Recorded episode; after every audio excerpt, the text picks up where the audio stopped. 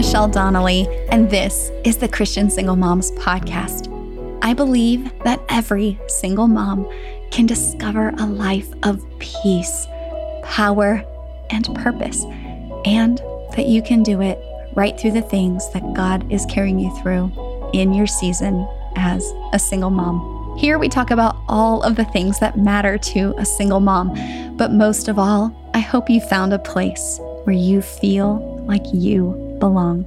Let's get started. I'm so glad you're able to join me for this episode. I am your host, Michelle Donnelly. Today's episode revolves around safety in trauma recovery and specifically in recovering from an abusive relationship. I'm joined in this conversation by author and speaker Sarah McDugal. Sarah leads an abuse recovery ministry called Wilderness to Wild. And in this conversation, Sarah tells us more about the stages of recovery, and we go into detail into one of those stages, which is safety. We talk about how to experience safety, how to get to safety, and then how to move forward in your healing journey. I know a lot of us deal regularly with feelings we'd rather not have, feelings like loneliness, anxiety, rejection, anger, and depression. The ways we've learned to cope with these emotions and with our triggers can help us survive, but they can also eventually keep us stuck in patterns that cause us to feel overwhelmed and threaten our well being and our relationships, especially when it comes to our kids. Over at plusoneparents.org, slash quiz, you can take the What's Your Stress Style quiz and learn more about how your coping strategies might actually be holding you back but how you can also make changes that will get you moving forward. That quiz again is at plusoneparents.org slash quiz. In abuse recovery, safety can be somewhat elusive because though we might actually be physically safe, we might not be experiencing that same safety in our emotions.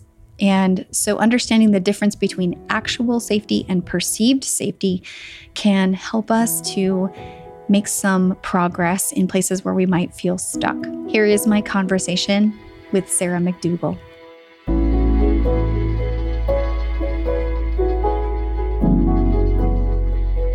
Sarah, I am excited to have you with me today. Welcome to the podcast. Thank you. It's my pleasure. I'm excited.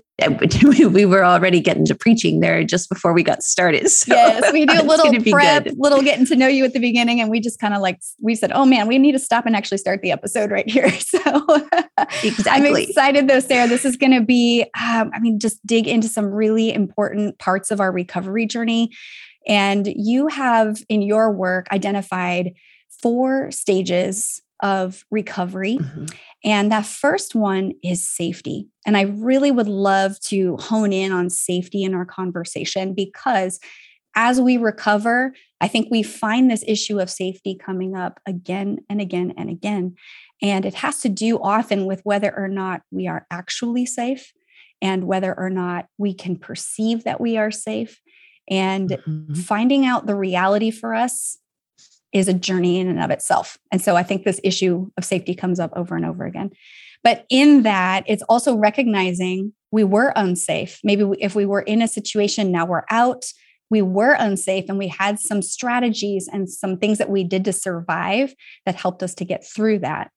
So, as we start out, would you help us to first understand, you know, when we are truly unsafe, what those survival strategies look like and what their role is in the season where we are really fighting for our lives. Absolutely. This is such an incredible and important aspect to consider because so often we don't come to terms with how unsafe we have been simply because we needed to convince ourselves that it was all okay or that it was going to be okay in order to survive. So, when we are living in abuse, we tend to develop um, unhealthy coping skills that keep us alive. And while those coping skills serve a purpose within the abuse, once we are out of the abuse and we have found safety and we're moving into stability, which is the second stage, we we have to recognize the need to unlearn those coping mechanisms. When we are living, now I'm not a, I'm not a neuroscientist, I'm not a psychiatrist, but studying the brain is kind of a, a fascination for me, especially how trauma affects the brain. And one of the things that I have realized is that when we are living in, in, in a survival, fear driven mode, we're living in what neuroscience would call amygdala hijack. And the amygdala is this little two pronged part in the middle of our brain. They call it middle brain. And when you're when you're making in rational, intellectual, logically informed decisions, you're operating in the frontal lobe, which is where you make those choices. The amygdala is where our, our brain stores emotional and fear responses and it stores positive responses too but but sometimes the the negative fear response in the amygdala uh, those conditionings become very very strong especially if we've grown up or have lived for a season of time feeling unsafe even if we tried to convince ourselves that we were safe, we can have really huge reactions to things that trigger that feeling of lack of safety, even if we never called it danger. So, one of the things that we have to recognize, and we're going to come back to this a little later, is that it's very, very important to develop a, a radical, incredibly transparent relationship with the truth in order to heal as we are seeking safety. But but we'll get into that a little bit further on. Um, this whole thing with the amygdala when we are living in amygdala hijack it means that that fear center of the brain has taken over and a lot of times the, the, the, symptoms that come from this include feeling like we're in survival overdrive feeling like we have um, brain fog, confusion, fatigue, insomnia, nightmares, restlessness, autoimmune issues that start cropping up. You might even just get like weird skin rashes or hives or mood swings that are not explained by your normal circumstances. Some women get incredibly serious conditions like cancer. I'm a cancer survivor after trauma. Um, you you can spend a whole lot of your life feeling crazy and self doubting, and living in this unsafe environment is kind of like gradually breathing more and more poison air. Mm. You start and you don't notice anything's wrong with the air. But by the time you begin to realize something is wrong, you've breathed so much of the poison air that your brain isn't clear enough to be able to, to like sort out all of the potential reasons for why. And because the poison doesn't have an odor to it, you're not thinking, oh, I smell something burning. The smoke alarm's going off. Uh, we should, you know, we need to stop the smoke. It, it isn't. It isn't noticeable like that many times. It's this sneaky thing that kind of creeps up on you. And by the time you're at the point of recognizing the profound lack of safety, you're already living in a fog. And then you have to battle to overcome the fog in order to be able to come out of fear brain, middle brain, that amygdala hijack, in order to be able to make rational, conscious, frontal lobe kind of decisions. It sounds, when we put it like that, almost impossible to sort out and overcome. But I see women who begin to come to terms with the truth, walking through this journey and getting to the other side every day. Mm, that is so I'm so glad you wrapped that part of, of this answer with that because I think when you're first coming out of this, it does feel that way. And it is massively confusing. And you become terrified because you can't even trust your own instincts. You can't trust your own thoughts. You can't trust those things that God has put inside of us to help mm. us navigate our relationships and our environments and all those kinds of things. And it truly is possible. However, I know from my experience and from studying and all those kinds of things, you do have to make some very specific changes in order to start moving towards your ability to start perceiving correctly and i think that's that that space right there why the confusion is so difficult because you don't actually know whether you're safe or not and so then when you're being brought perhaps into community or support group or something like that you may be suspicious of people who are being kind to you and want to mm-hmm. help you because you're afraid of being hurt again and taken advantage of again. Mm-hmm. And it's very difficult for us to know which end is up. So when it comes to yes. The ability for us to start experiencing safety, you know, what does it look like to actually need to get safe, but then to also feel safe?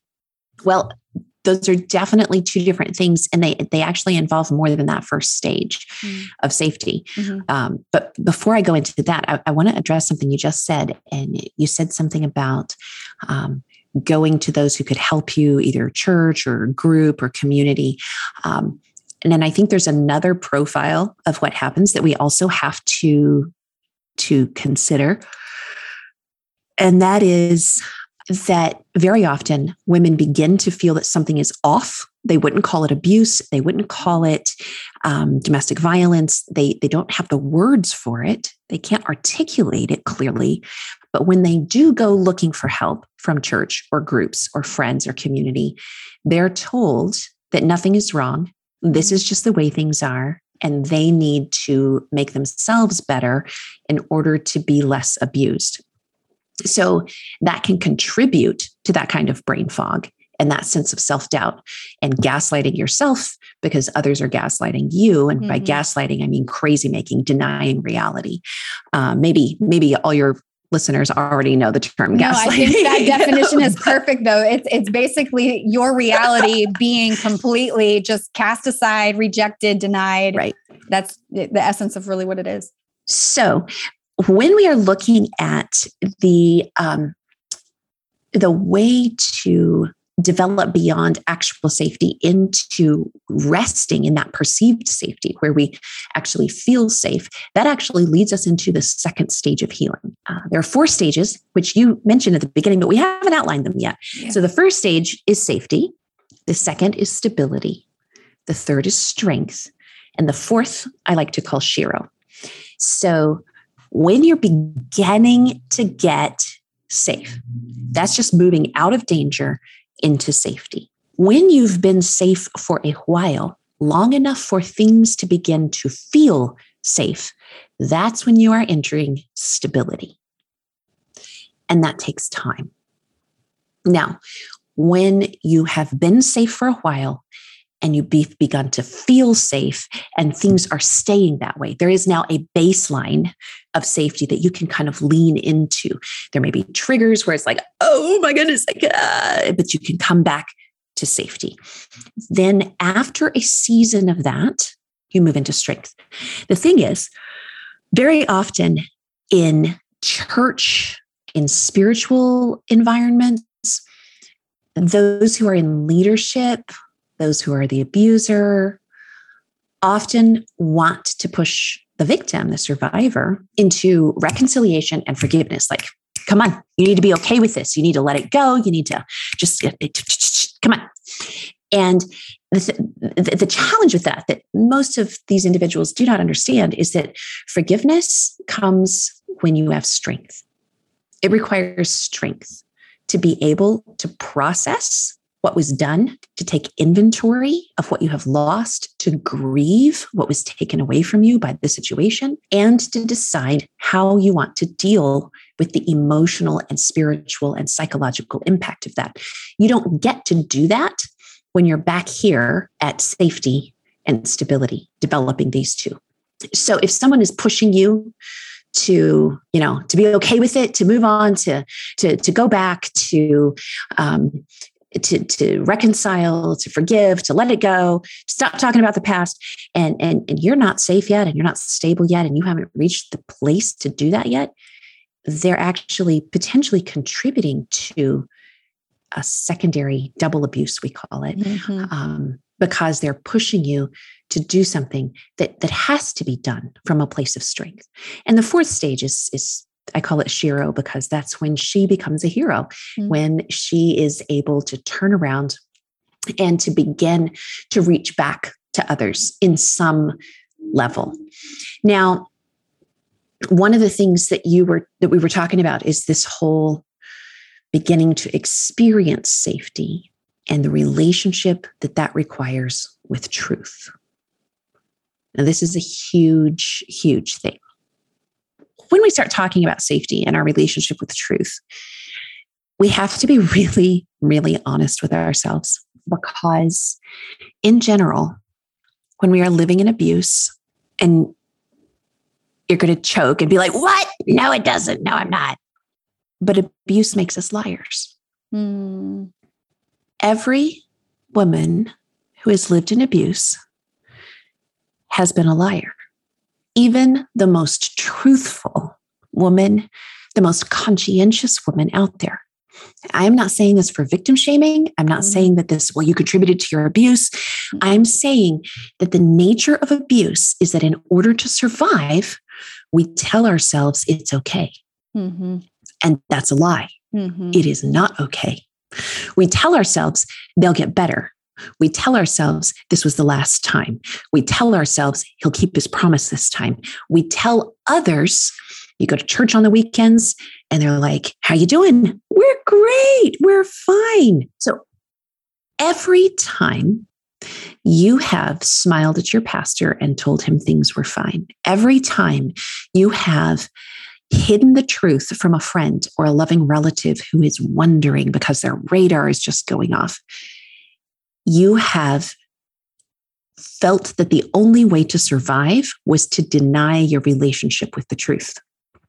And I am not saying that again as a way to condemn your desire to survive, because I lived for years doing the same.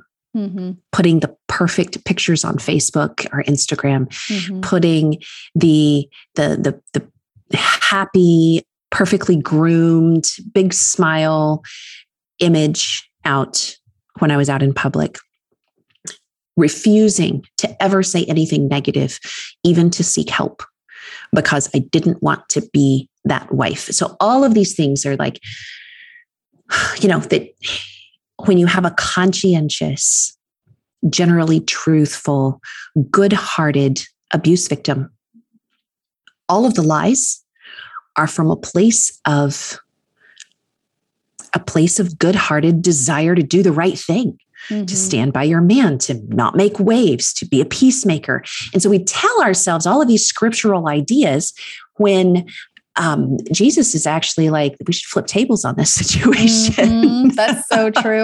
You know, and, and, I think that that's one of the things that where the Bible is so extremely clear that God is not okay with mm-hmm. abuse and that we are yes. to call it out. We are to move ourselves away from it.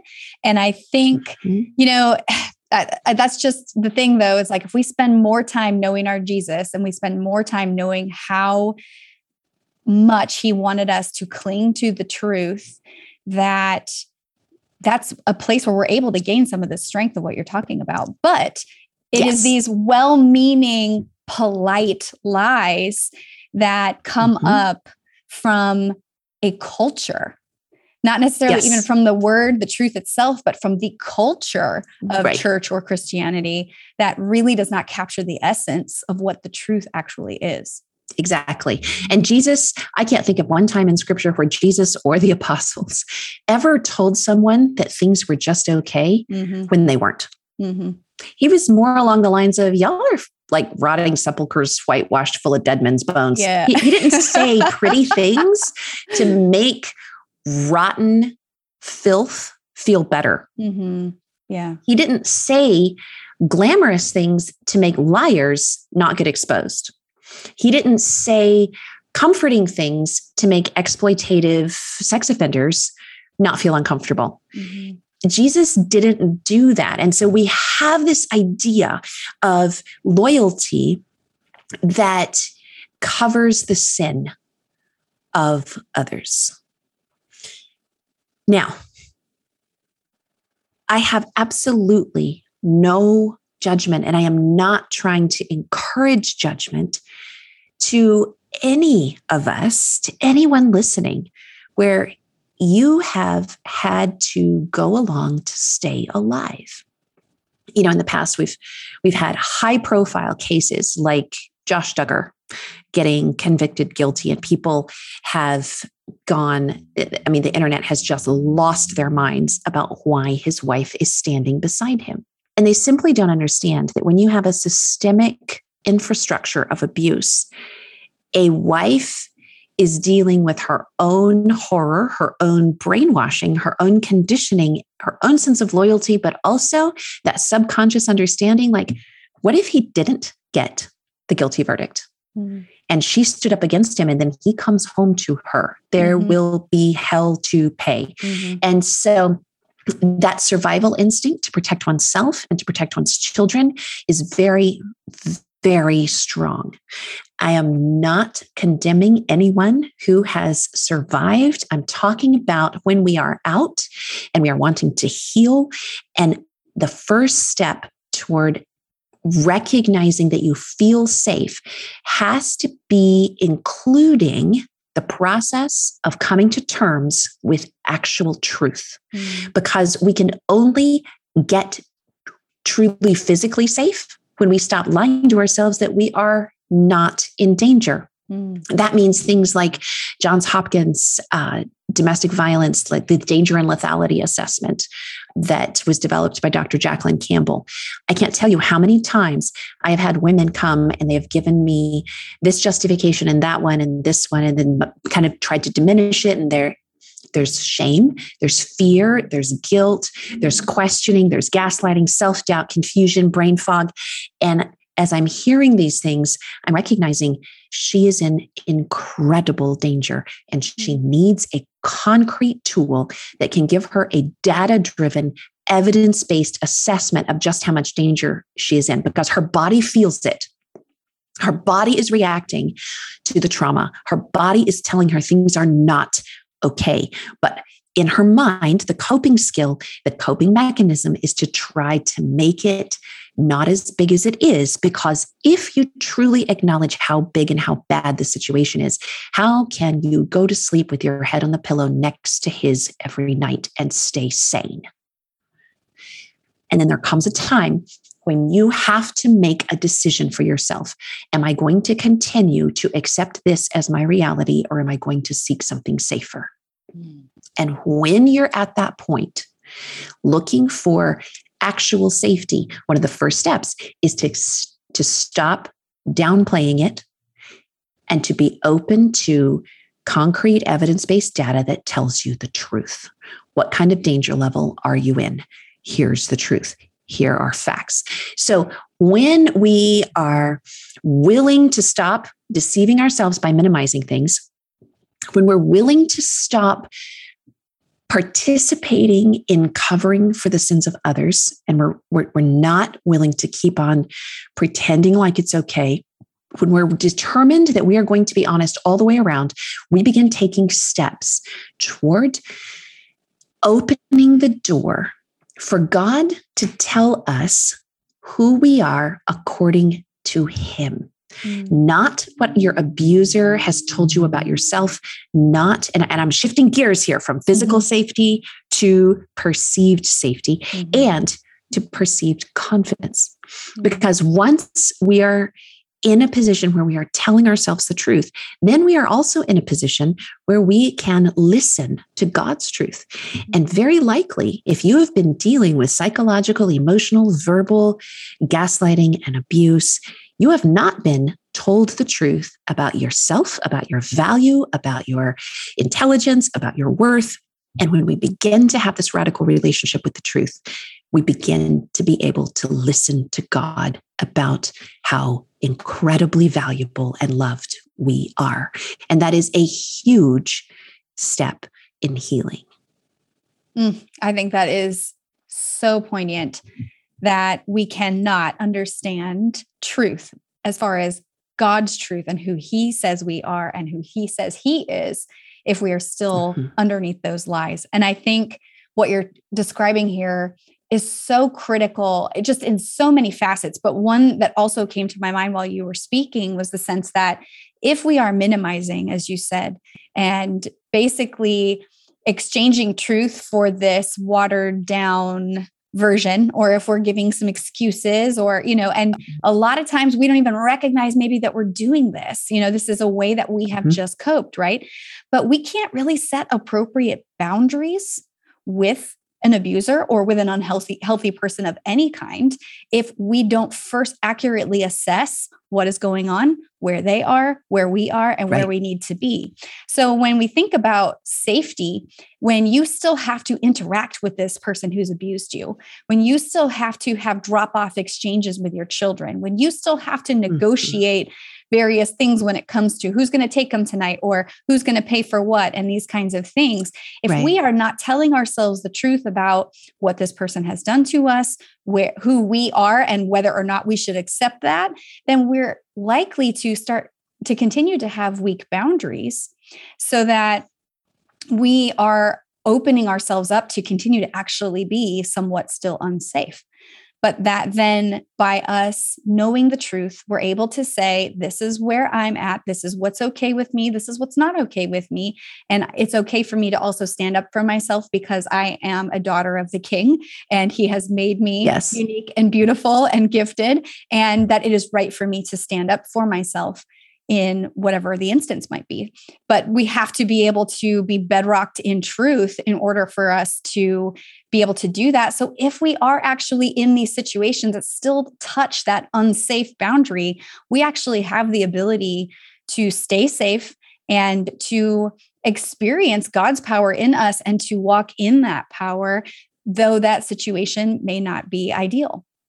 Absolutely. And and a lot of it also over time moving from stability into strength is gaining the ability to maintain objective perspective. Mm.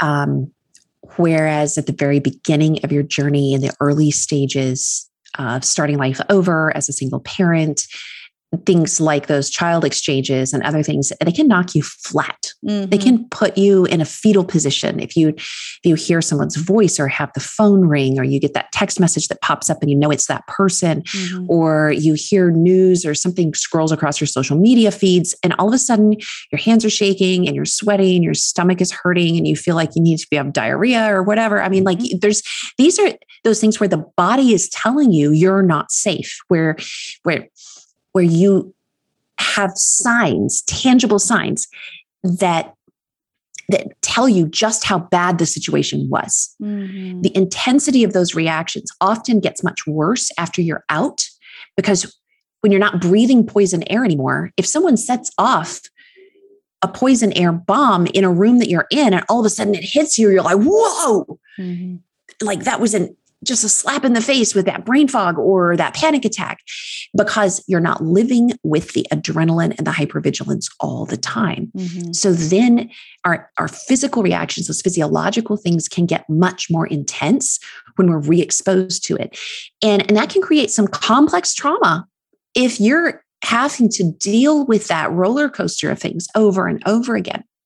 So it's super important to have strategies for self care, for coping, for healing, and to have one or two good people where when you start to like spin out of control, you can call them, you can talk to them, and they're like, hey, hey, hey, hey, hey, hey, you're not there anymore.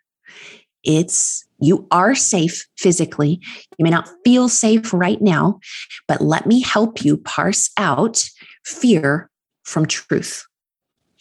2 Timothy 1 7 says, For God has not given us a spirit of fear, but of power and love and a clear mind.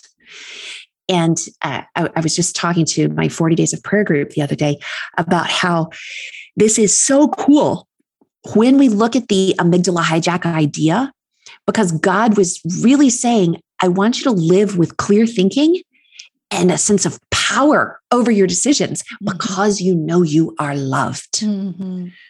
Love, power, clear mind, not fear. Fear is the opposite of love. Fear is the opposite of being powerful and uncontrollable for yourself. Fear is the opposite of a sound mind because when you are operating in fear, you are definitely not thinking clearly.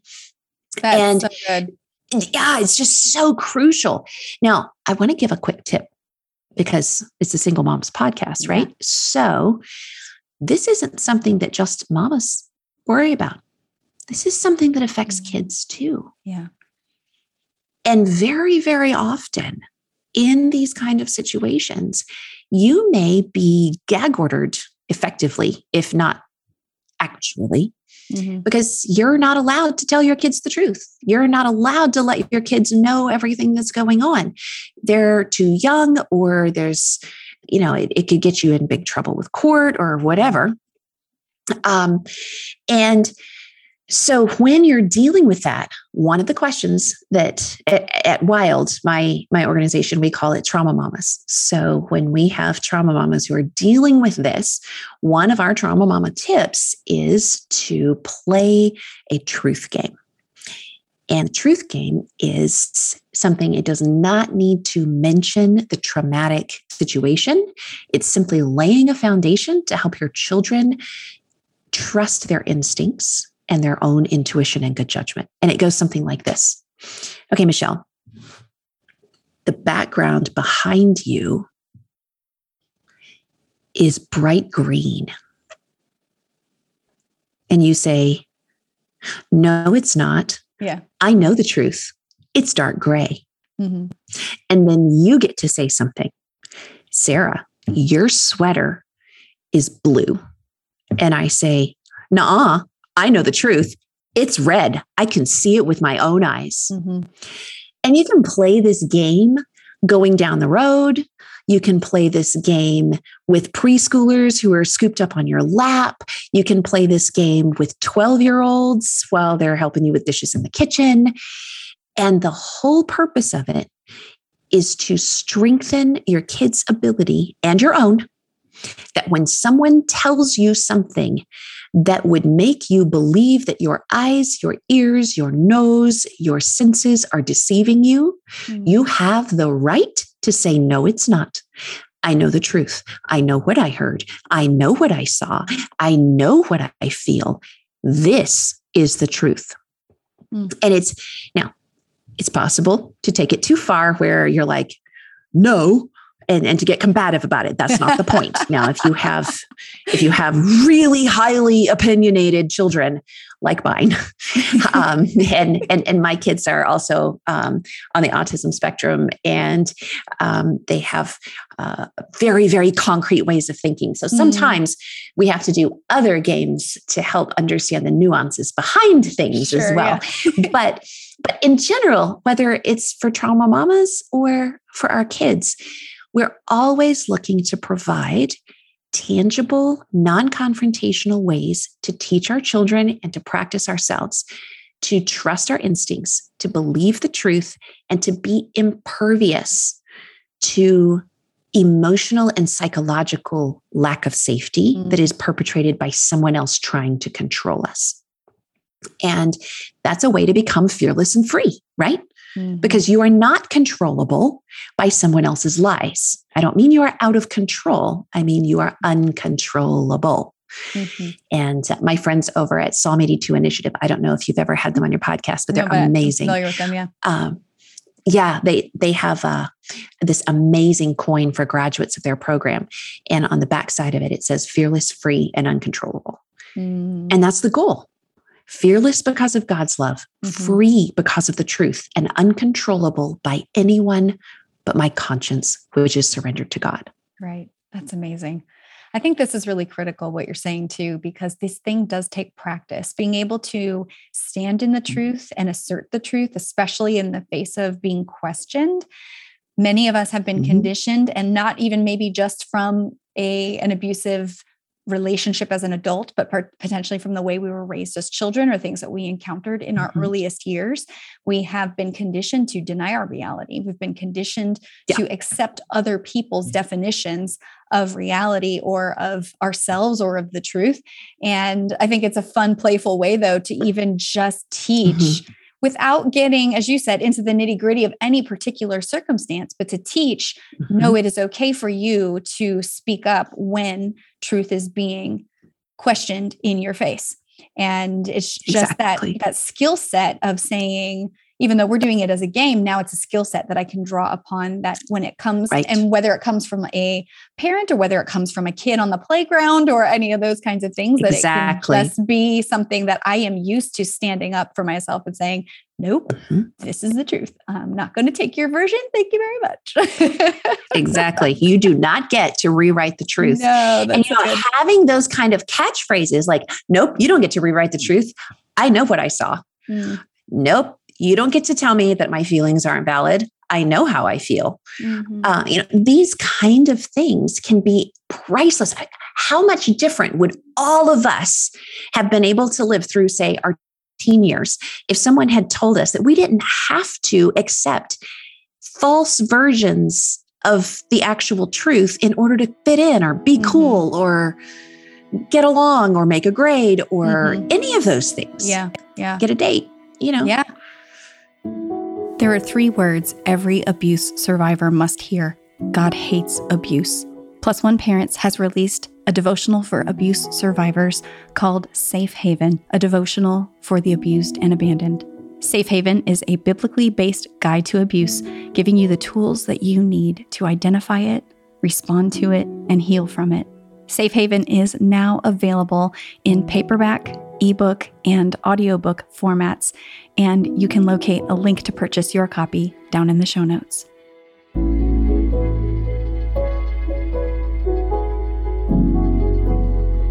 Sarah, you pointed to something earlier that I wanted to go back to, and it was the sense that when we feel safe, that actually that might be the point when things start falling apart. Mhm. Can you talk a little bit more about why once we actually are are gaining our footing, that might be the time where we start feeling the most crazy? Yes, absolutely. So let this goes back to that recognition that um, that very often when we are living in abuse, we are living in hypervigilance. We are constantly very aware of our surroundings. If you're living, let's just take kind of a more extreme example. If you're living in a home where when the kids go to bed, your spouse will rape you.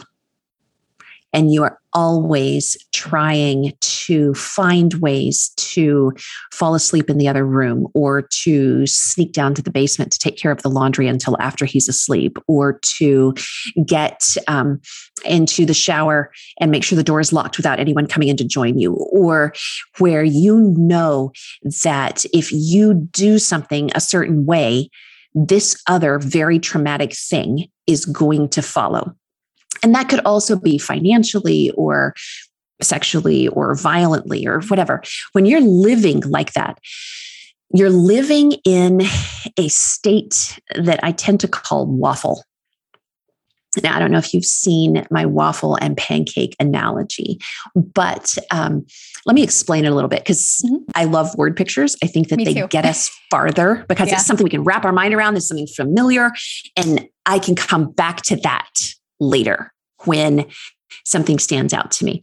So there these these two situations are like uh, there are environments are like a waffle and a pancake. We start out we're living in abuse like a waffle.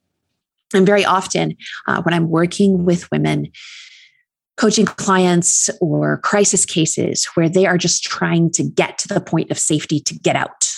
They're they're not out yet. They're not really in healing yet. They're just they're strategizing, they're making an exit plan, they're working on their safety plan, they're trying to get a job, they're trying to set up a bank account, they're trying to get a burner phone, like whatever it is. If they're living in danger and working on the exit process, it will come down to the end of the game. And I use the term game not at all lightly, Yeah. um, but the end of the process, the end of the exit plan. And so often they'll say, I'm just numb. I don't feel anything. And I'm like, oh, honey, it's Mm. just, it's all right. Just hang on. Mhm. The feelings will come and it'll be like a tsunami, and you won't be able to know what to do with them. And we'll get there. We'll cross that bridge when we get there. But right now, you're a waffle. And waffles, when you take them and you pour syrup on the waffle. Now you can put a big old puddle on, but I was a bit OCD as a kid, so I would take that and I would Yeah, like drip it, and I didn't want it to Each roll. one had to be full, like just the right amount. yes, yes, and and no no little pools going over or right. drips on top on the little walls between them. Every little compartment needed to be like its own little portion of the beehive with its own little amount of syrup or honey or whatever in it. And I liked it. I did not like it when my parents went and just Mhm. poured it all on the top. Yeah, I wanted it to be even. And if there was like one that got missed, that bothered me. And so I had like in your waffle, you have all these little walls up, these little boxes, right? And they separate everything. And this goes back to those coping mechanisms I was talking about that keep you alive, they keep you sane, they keep you focused on survival. And that's good because in survival, your brain shuts down all the stuff you don't need to survive. Mhm. It's how God created us. It's a good thing. Yeah. It's a terrible way to live long term. Yeah.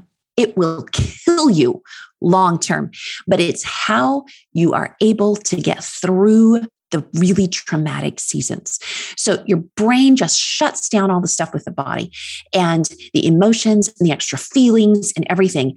And you're living on survival overdrive. You may not really feel like you need a lot of sleep. You're just go, go, go, go, go. You wake up at four o'clock in the morning, you get some stuff done. I mean, I, I remember when I first became a single mom, until I'd lost 25 pounds, my hair started falling out. And then I realized I needed to really take care of my health a little bit better. But I was just like, go, go, go, go, go. Mhm. And I was on overdrive. And I see this with women all the time. And then you get out and you're so tired, you can barely make it through part of the day. Mhm. You could sleep 21 hours a day, but then you have kids. So, like, you can't do that. And then you're just like slogging through 19 of those 21 hours in the day. Mhm. and and you feel like collapsing.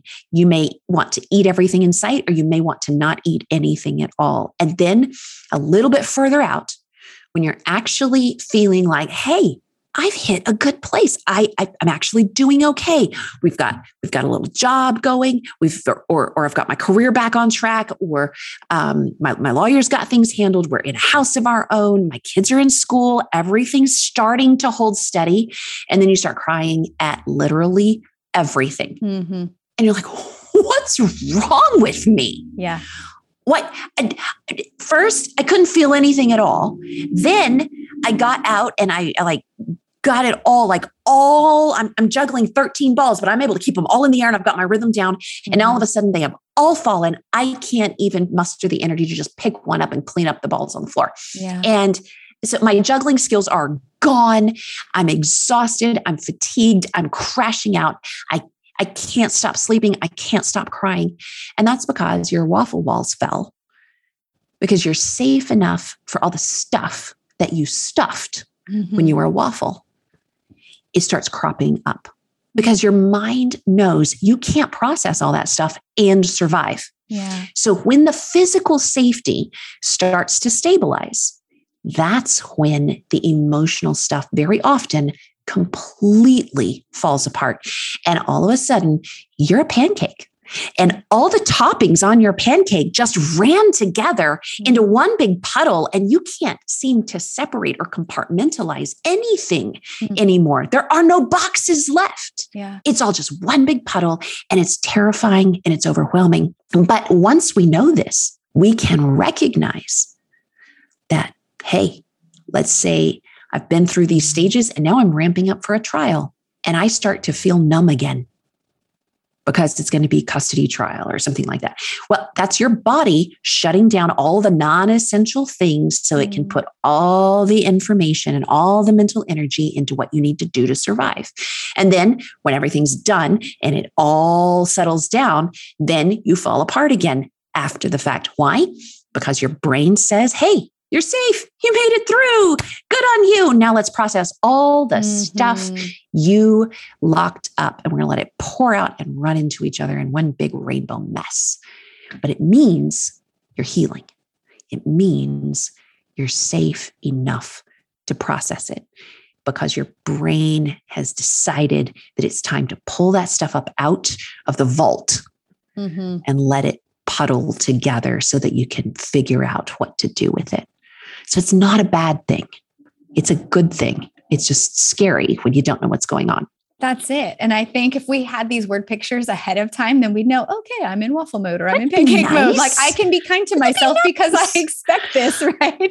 But like at the at the end of it too, I think this is a repeated process, as you mentioned. So we might ramp up and yes. compartmentalize when certain things happen. But if we have the mm-hmm. ability to identify that that's what's going on, then we can kind of roll with it a little more easily. But I think the thing mm-hmm. for me that caught me off guard was just what you said, where it was actually a couple of years where as you're gaining that mm-hmm. stability, it's like, okay, well, I feel like I'm coasting now. Everything's everything's good. And then it was like kaboom. And it was like, now you're yep. ready to actually deal with all of the trauma that was underneath all this, you know? And so it's understanding, you know, we talk about layers of healing so often, but I think mm-hmm.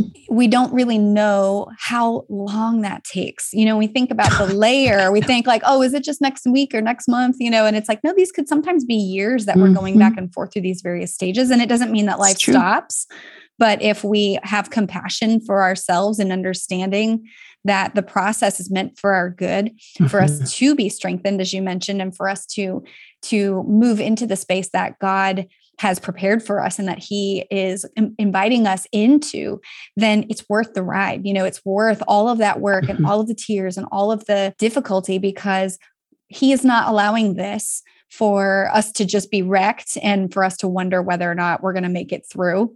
He's allowing it so exactly. that we can come out of these situations so much stronger than we ever were when we went into them in mm-hmm. the first place.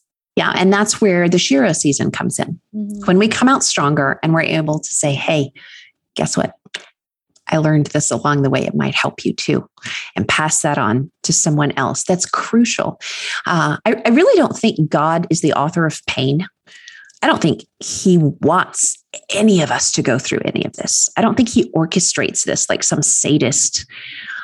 But we live in a world that is filled with evil and sin and pain it isn't life with God that is hard. It's life. It's sucking air on planet Earth mm-hmm, that mm-hmm. has great challenges associated with being alive.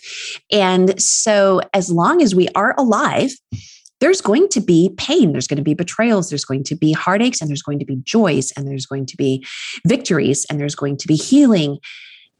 And all of this mixed bag of emotions and journey is part of being human and being alive.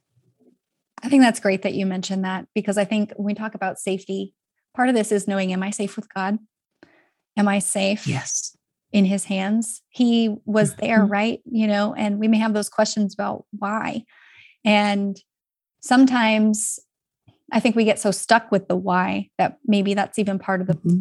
the pain in why we're not able to get forward and mm-hmm. being able to come to terms with the fact though as you just said this world is evil that this life right. is what brings us trouble god promises he will not leave us he promises he will turn all of that for good and for our good mm-hmm. and that in and of itself sometimes is difficult to take that first step but as you begin to right. see those little rays starting to burst through then it's that is also mm-hmm. that understanding though of I'm on a journey with God too of of becoming safe right. with him and being mm-hmm. held mm-hmm. in his hands as I go through this journey. Now, yeah. something you also mentioned, Sarah, was the emotions. And this is something that I think mm-hmm. a lot of us, especially when it comes to anger, we may wrestle with. We may not like to think of ourselves as angry people. We may feel like this is a bad emotion. We're not supposed to have it. Mm-hmm. but I think anger is really important for us to really be able to count the cost of what has happened. Yes. And for us to then be supercharged in our decisions for what we want for ourselves going forward. Can you talk mm-hmm. about the role of emotions and maybe particularly anger in things like forgiveness? Absolutely. You know, I, I was thinking about the whole anger and you're talking about how we we are often conditioned that anger is a bad emotion. Um, people rarely listen to women who are angry. Mm. And people often only listen to men once they get angry. And I think both approaches do a disservice to each one. Mm. Anger, though, we see lots of anger in the Bible. Mm-hmm.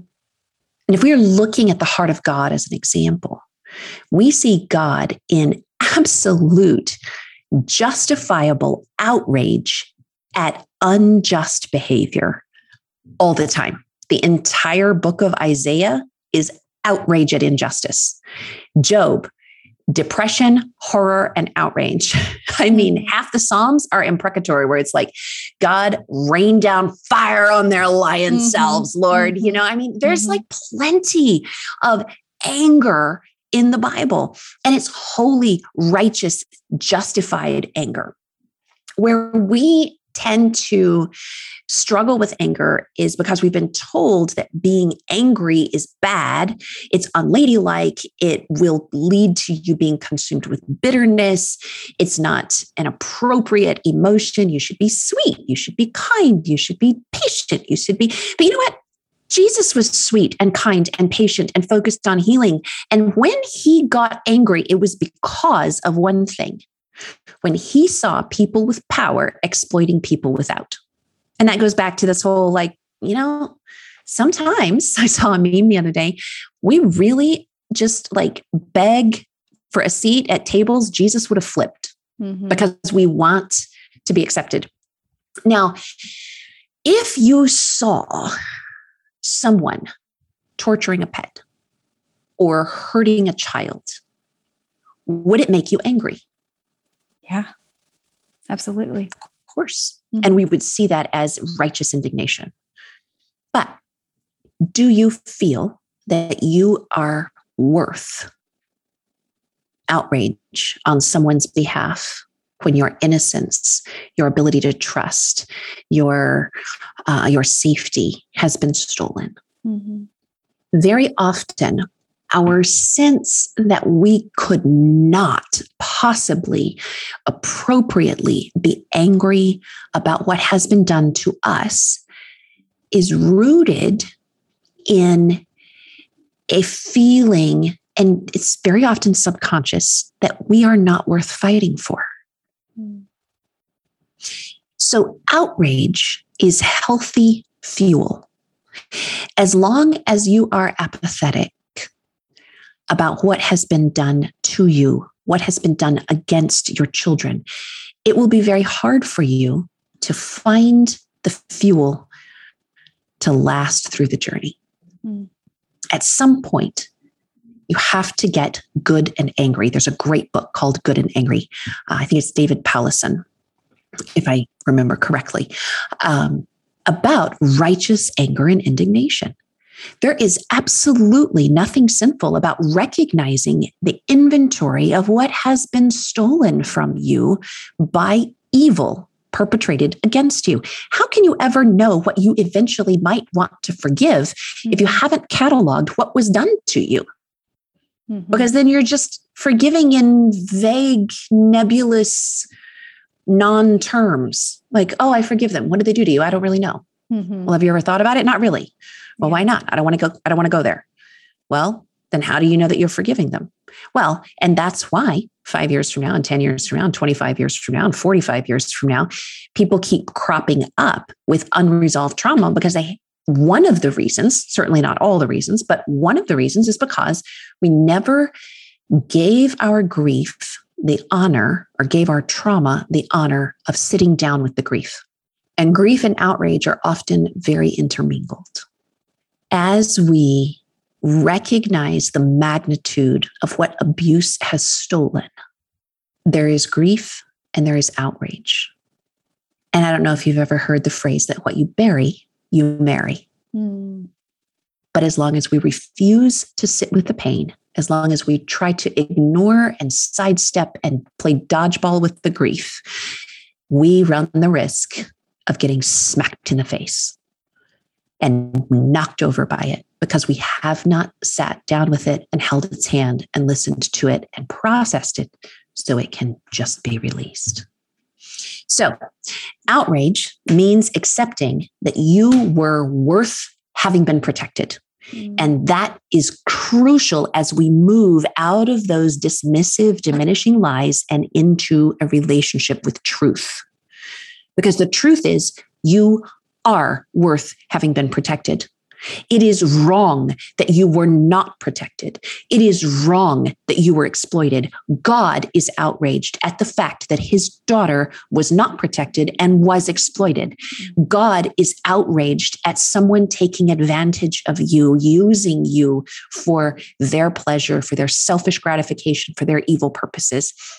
That makes God good and angry. And it is healthy for you to be good and angry about it too. Now, we don't want to stay angry mm-hmm. all the time. But if we never get angry, we are short circuiting part of the healing. And we are continuing to lie to ourselves that we aren't valuable enough to have been fought for. Mm. I love that you made such a great distinction there that it's important for us to get angry, but that we don't want to stay angry. And they are two very important ideas because getting angry, as you said, it's validating that we have a worth mm-hmm. and that that was disrespected and that that was taken advantage of. But if we stay there, that anger is likely to cause us to move into spaces of stagnation, but maybe mm-hmm. retaliation. And those are things that hurt us in, in the meantime. And right. where in our anger, we may be given to unrighteousness over a long period of time, in God's anger, he's given to righteousness. He's perfectly mm-hmm. just. And that that really, the bridge between the two then is forgiveness, that we're saying in mm-hmm. forgiveness, I'm never going to say that this was okay. I'm never going to say that by forgiving this person of what they've done, that now suddenly you know all these other things as far as trust and reconciliation and all that stuff is now on the table it mm-hmm. may it may not be and exactly. there's nothing wrong with that right but it is saying in this process of forgiving you i am not going to carry this around anymore i'm going to disconnect myself from the toxicity mm-hmm. that has been poured into my life i am choosing a new life of peace that i can't have if i stay angry at you right but as far as that cost that is in God's hands now. And I'm not going to concern myself with it any further. But it doesn't mm-hmm. mean this whole idea of forgive and forget, I think is, I don't even know where this comes from, you know, but it is this sense of like, I'm going to forgive. From, oh, I know where it comes from. I know where it comes from. It comes from a, a spirit, a hyper spiritualized pathological need to to move toward forgetting as soon as possible so mm. that no pattern is established and so that there is no pushback over looking at the data and the trend of behavior, if I can get you to look at it as a one off, then I can repeat the behavior mm-hmm. ad nauseum. And every behavior is a one off. And if you bring it up or point out the pattern, you're the unforgiving tyrant right. instead of me repeating the behavior over and over again and continuing to betray your trust. Right. So, forgive and forget is one of, first of all, it's completely unbiblical. It's rubbish yes. advice. And it is entirely intended as a weapon to allow the abuser to sin with impunity. Yeah. And I think more or less we need to think of this as I'm going to forgive and move on. I'm going to mm-hmm. forgive and choose myself, choose my children, choose my life, choose mm-hmm. everything that God has given me and had given me at the start. And I'm choosing that.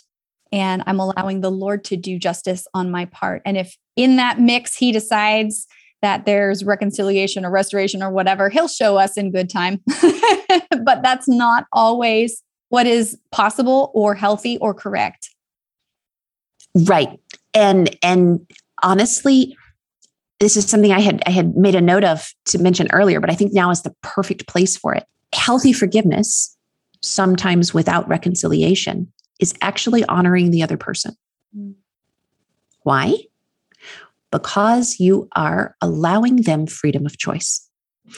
I can choose to forgive you after I have sought safety, because safety always comes first. And after I have found stability, and after I have moved into strength, and after I have taken inventory, and after I've gotten good and angry, I can choose to forgive you. But I am no longer going to project my good conscience onto you when you don't have one. Mm-hmm. Because everyone projects. Those who are cheating, if you've been through betrayal trauma, you know that those who are cheating are very often the ones accusing the faithful partner of cheating. Right. You know, that if someone is hiding money, they're very often assuming everyone else is trying to swindle them. Mm-hmm. If someone is pathologically lying or trying to cover up an addiction, very often they're casting darts at other people who are actually very honest. Yeah. We all tend to project. The thing is, we tend to assume that evil people project evil, but we don't realize that conscientious people also project mm-hmm. our good conscience on others. Mm-hmm. So if you have ever stood in the mirror and said, Wow, that crazy case we heard about on the news, how can that guy even sleep at night? You're projecting your good conscience on him. And he clearly does not have the same burden of a healthy conscience mm-hmm. that you do. Yeah. So when we allow someone when we forgive them from that place of strength, but then we allow them to walk away. We allow them to go ahead and do what they're choosing to do. We recognize that they are, they have the right to make horrible choices. It's not my job to make everyone else make good choices. If they want to choose to be abusive, me believing in free will and respecting their choice is going to say, okay, if that's what you choose, that's your choice. I choose not to be around it. Mm-hmm. But I can't choose to change you. I can't make you want to be a decent human. Mm-hmm. So, that forgiveness and then being willing to just move on is truly respecting and honoring their free will before God. Mm and God will take care of the consequences. Yeah. But it often we don't think about it as actually honoring them in free will. Mm-hmm. And I think if, as we tie this all together, as we've been talking about truth, it's the only way they are able to experience truth. And if they choose to yep. deny it, at least we get to walk in truth. And for us, truth, as you have so wonderfully put, is a way that we can experience what it is to live in love, to live in power, mm-hmm. and to live with a clear mind.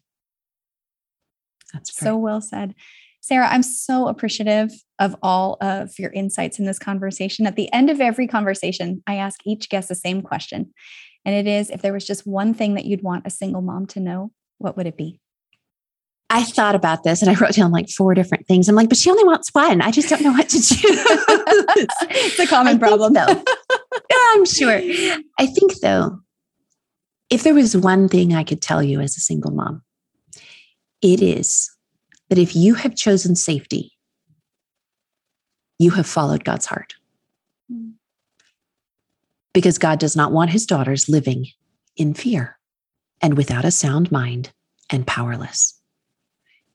So, in choosing safety, you are representing the heart of God to your children. And that gives your children the chance to be part of breaking those cycles, whatever they were. And that is a good and holy thing. That is so powerful. Thank you, Sarah. Would you tell yeah, listeners about welcome. your resources and how they can follow along? Yes, I'd love to. So, I'm the founder of Wilderness to Wild. And wild, as we affectionately call it, is specifically for working with women who've been wounded by toxic relationships in the faith community. And a huge number of our audience is trauma mamas. And so we provide online courses that are self paced. We provide individual coaching for clarity and recovery. We provide a lot of amazing community groups. We have weekly devotionals, monthly podcasts, and we are working on some incredible support resources for trauma mamas that are rolling out um, and will be available by the time this is aired. Awesome. So I'm very excited about that, but I can't say a whole lot yet. So definitely, if you're listening to this, come check out our website because all of those resources are available there. We have one of the largest giveaway free resource libraries that um, I've seen in any advocacy or support site. So you can follow us at wilderness2wild.com, www.wilderness2wild, three words altogether. Dot com. We have really snarky but inspirational merch like uh, spoofs on Jael and um, women in the Bible that did heroic things. And uh, we love some of those. Uh, I'm also on Facebook at Sarah McDugal Author and on Instagram, Twitter, and YouTube. We have over 300 videos talking about systems of abuse and other things, ways to talk to your kids about abuse um, at Sarah McDugal on all of those platforms. I would love to get to know you. And if there's anything that we have in our resources that would help you in your journey to healing, that's why we're here. Awesome. And I will include links in the show notes so that listeners can Perfect. locate you very easily. But thank you so much for joining me today, Sarah. Thanks, Michelle. If you found this conversation helpful, I've got a couple of others that I would recommend for you. The first is episode 92 Parenting with an Abuser Strategies for Parallel Parenting and Helping Your Children Cope with Joy Forrest. Also, check out episode 69 How to Stop Being Manipulated and Help Your Kids Avoid It Too with Tim Sanford. We'd love to invite you to get involved with the Plus One Parents community. You can join us on Facebook or Instagram at plus one dot parents. And on Facebook, you can join our private Facebook group, Beloved Collective. Also, at plusoneparents.org, we are constantly adding new resources related to all of the topics that we cover here on the Christian Single Moms podcast. That's everything from parenting to dating to spiritual and emotional well being. If you'd like to stay up to date on the new resources as we release them, can join our mailing list there as well at plusoneparents.org. I'm so grateful that you're a part of this community and that you were able to join me for this episode today. I pray always that you would know that you are seen and you are beloved.